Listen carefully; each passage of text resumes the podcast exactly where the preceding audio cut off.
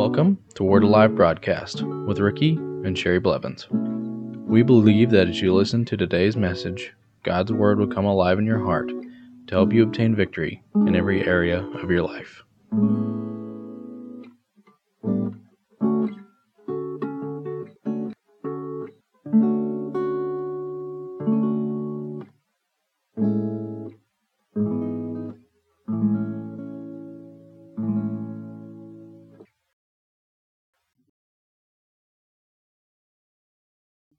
Instead, we won't get into the Word of God and look and see what it really says, what truly is ours.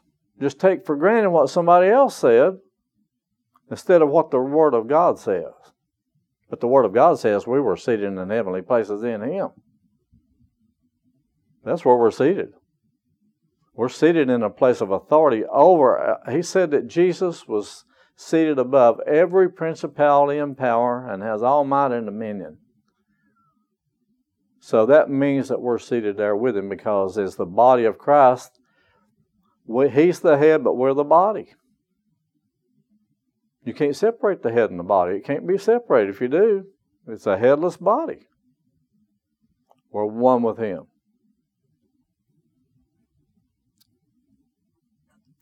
Verse 8 For by grace you have been saved through faith, and that is not of yourselves, it is the gift of God, not of works, lest anyone should boast. For we are his workmanship, created in Christ Jesus for good works that, which God prepared beforehand that we should walk in them. Now, this tells me that the things that God prepared beforehand for us, He wants us to walk in them. He wants us to walk in our salvation. He wants to walk like we're children of God. He wants us to act like we're sons. He wants us to walk like we have authority over the devil. Now, we don't have authority over other people, but we have authority over the enemy. We have authority over circumstances that come against us. We say, oh, I'm not allowing that. We have authority over poverty. We have authority over all the things that would try to come against us in this life because we're seated in heavenly places. Now we have to ask ourselves this Does the Word say that the devil can do that to me? No, it doesn't. He gave us health. He gave us healing. He gave us salvation. And in salvation, all these things were included. But we have to take a firm stand against the devil because he doesn't want us to have those things. And the only way to find out what God wants us to have is to get into the Word of God and study it for ourselves. But the first thing we need to do is to ask the Holy Spirit to teach us. Say, Lord, you teach me what it says it says that the Word of God was inspired by the and it was inspired by the Holy Spirit. So he searched out the deep things of God's heart, and then he inspired the prophets of God to write it down, and the apostles. And he gave them wisdom and understanding in what God was saying, and he says, Write this down. Then Jesus walked upon this planet, and our ultimate goal is to walk like he walked. He says, walk in them. What did Jesus do? He walked in the fullness of what the Father had provided for him, didn't he? We're to walk in the fullness of what God provided for us. No lack, no doubt. You see, we have to live by faith. If we don't live by faith, we can't receive the things of God. God, uh, He ordained everything to be done to be ordered. The laws of faith are the laws that they are the laws by which we have to live by to obtain the things of God. In uh, Hebrews chapter 10 and verse 38, it says, The just shall live by faith. So he's saying we have to live by faith, walk in faith, do everything by faith, and say, Faith is what I live by, faith is what I receive my things from God by. Faith is how I live, faith is how I act, because God is a God of faith. He wants us to be imitators of Him. Have you ever had your children to imitate you? Now, my daughter Emily, my wife says that she acts a lot like I do. She's natured a lot like me. And my son Aaron, he's natured a lot like me in some areas too. Both of them. I can see the things and uh, I can see myself in them in certain areas. And the Father's going, I want to see myself in you and how you act, how you live. God is a God of faith. Everything on this planet was created by faith. There's not one thing on this planet that wasn't created. It says in Genesis that the Holy Spirit was hovering over the face of the deep, and God said, Let there be light. What happened? There was light. He spoke those things that be not as though they were. So we have to take God's word and all the promises of God and speak those things into our existence in our life and say, This is mine. I take it because God said it's mine. I can have it. And that is mine. I'll receive it right now, Father God, and then act like it's true. Walk in those things. Act like it's true. Talk like it's true. Live like it's true. Live by faith, a God of faith we're children of faith. Amen. We are. We're children of God of the faith God. Everything Jesus did, he did it by faith. He read about he would look in the Old Testament in the prophets and find himself in there. Then he would go out and act like it's true. If you look in Zechariah, he found where he was gonna supposed to ride on a colt He'd find the colt tied up. He went and found that colt, started riding on it. Then they put all these branches and everything down before him and cried out, Hosanna in the highest. It was prophesied before that by Zechariah the prophet. He found it. He found himself in the scripture in the scriptures and acted and walked like it was true. Amen. That's what he did. That's what we're supposed to do. We're supposed to find in the Word of God what belongs to us and walk like it's true. Believe it. That's how we'll receive those things. He also wants us to be children of love. The greatest thing I think we inherited was love because when the Holy Spirit was poured out in our hearts, in Romans chapter 5 and verse 5, it says, Now hope does not disappoint because the love of God has been poured out in our hearts by the Holy Spirit who was given to us. When the Holy Spirit poured the love of God out in our heart, that was the nature of God because it says that God is love. Is that right? The nature of God would be a love nature, wouldn't it? In, in Ephesians, it says, now it's 1 Corinthians chapter 13, that's where it's at.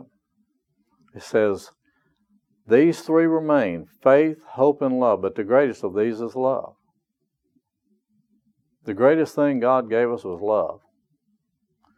I'll go back to my cousin Ishmael. The thing that made me want to go out there to North Carolina was because I loved my Father God so much that I wanted to obey what He wanted me to do. But I also loved Him so much I wouldn't give up on Him till I kept going back and going back and going back to see Him receive salvation.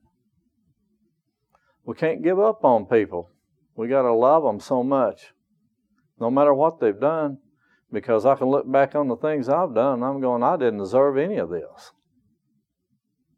But love will compel you to reach out to the lost. It will compel you to go out into the hedges and the byways, and it will cause you to go out and, and to reach people, to want to see them come and receive Jesus Christ. Amen? To see them be filled with the Holy Spirit, to see their lives changed, that's what love does. Love wants you to not think about yourself as much as you do other people.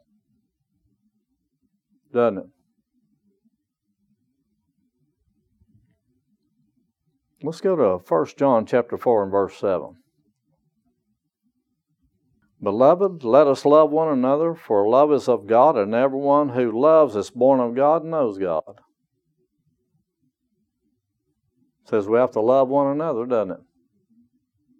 And not just the people that are born again, we got to love people that are not too. Because that what they'll do, they will see that love. Love will cause them to come into the body of Christ. Love always causes people, they go, well, they don't care how much you have to say to them as much as they care how much you love them. Is that right? Because if you don't think somebody cares anything about you, you're not going to listen to them, are you? First, you got to let love rule. You got to let love reign. You got to let love be the number one thing.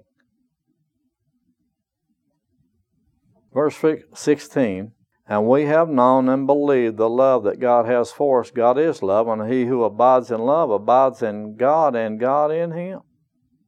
So he's saying we have to abide in God and abide in love because then he abides in love and abides in God and God in him. When we abide in love, then people can see the love of God too, can't they? They can see God's love shining through you.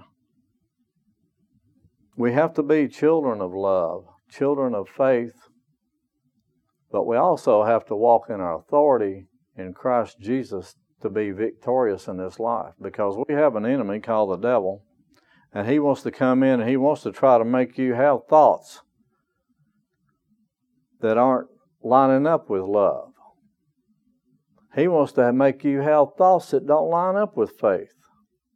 He wants to make you have thoughts that don't line up with the Word of God.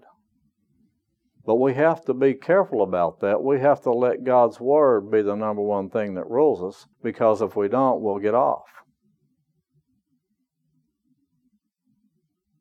And if you think He's not out to destroy you, you got another thought coming because that is His number one goal, the devil. It said in John 10 10,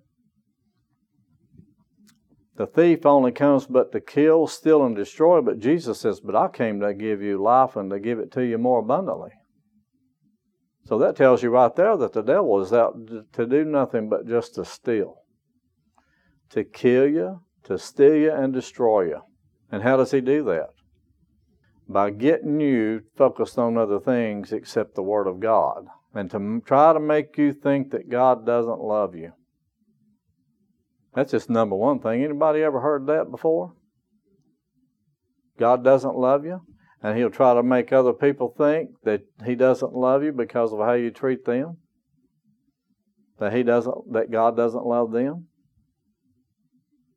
So we have to let other people understand that God loves them just as much as He loves us. We just accepted it before they did. Is that right? It's not our righteousness that we're going to make it to heaven on. It's, it's on His righteousness.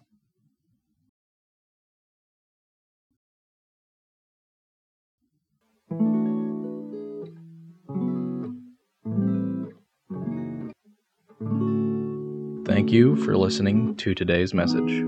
If you would like to receive Jesus Christ as your Lord and Savior, you can contact us at our website at wacba.org. If you would like to contact us for prayer, to give, or any other reason, you can do so by going to our website, wacba.org, or by mail at Word Alive Church, P.O. Box 3067, Broken Arrow, Oklahoma 74013.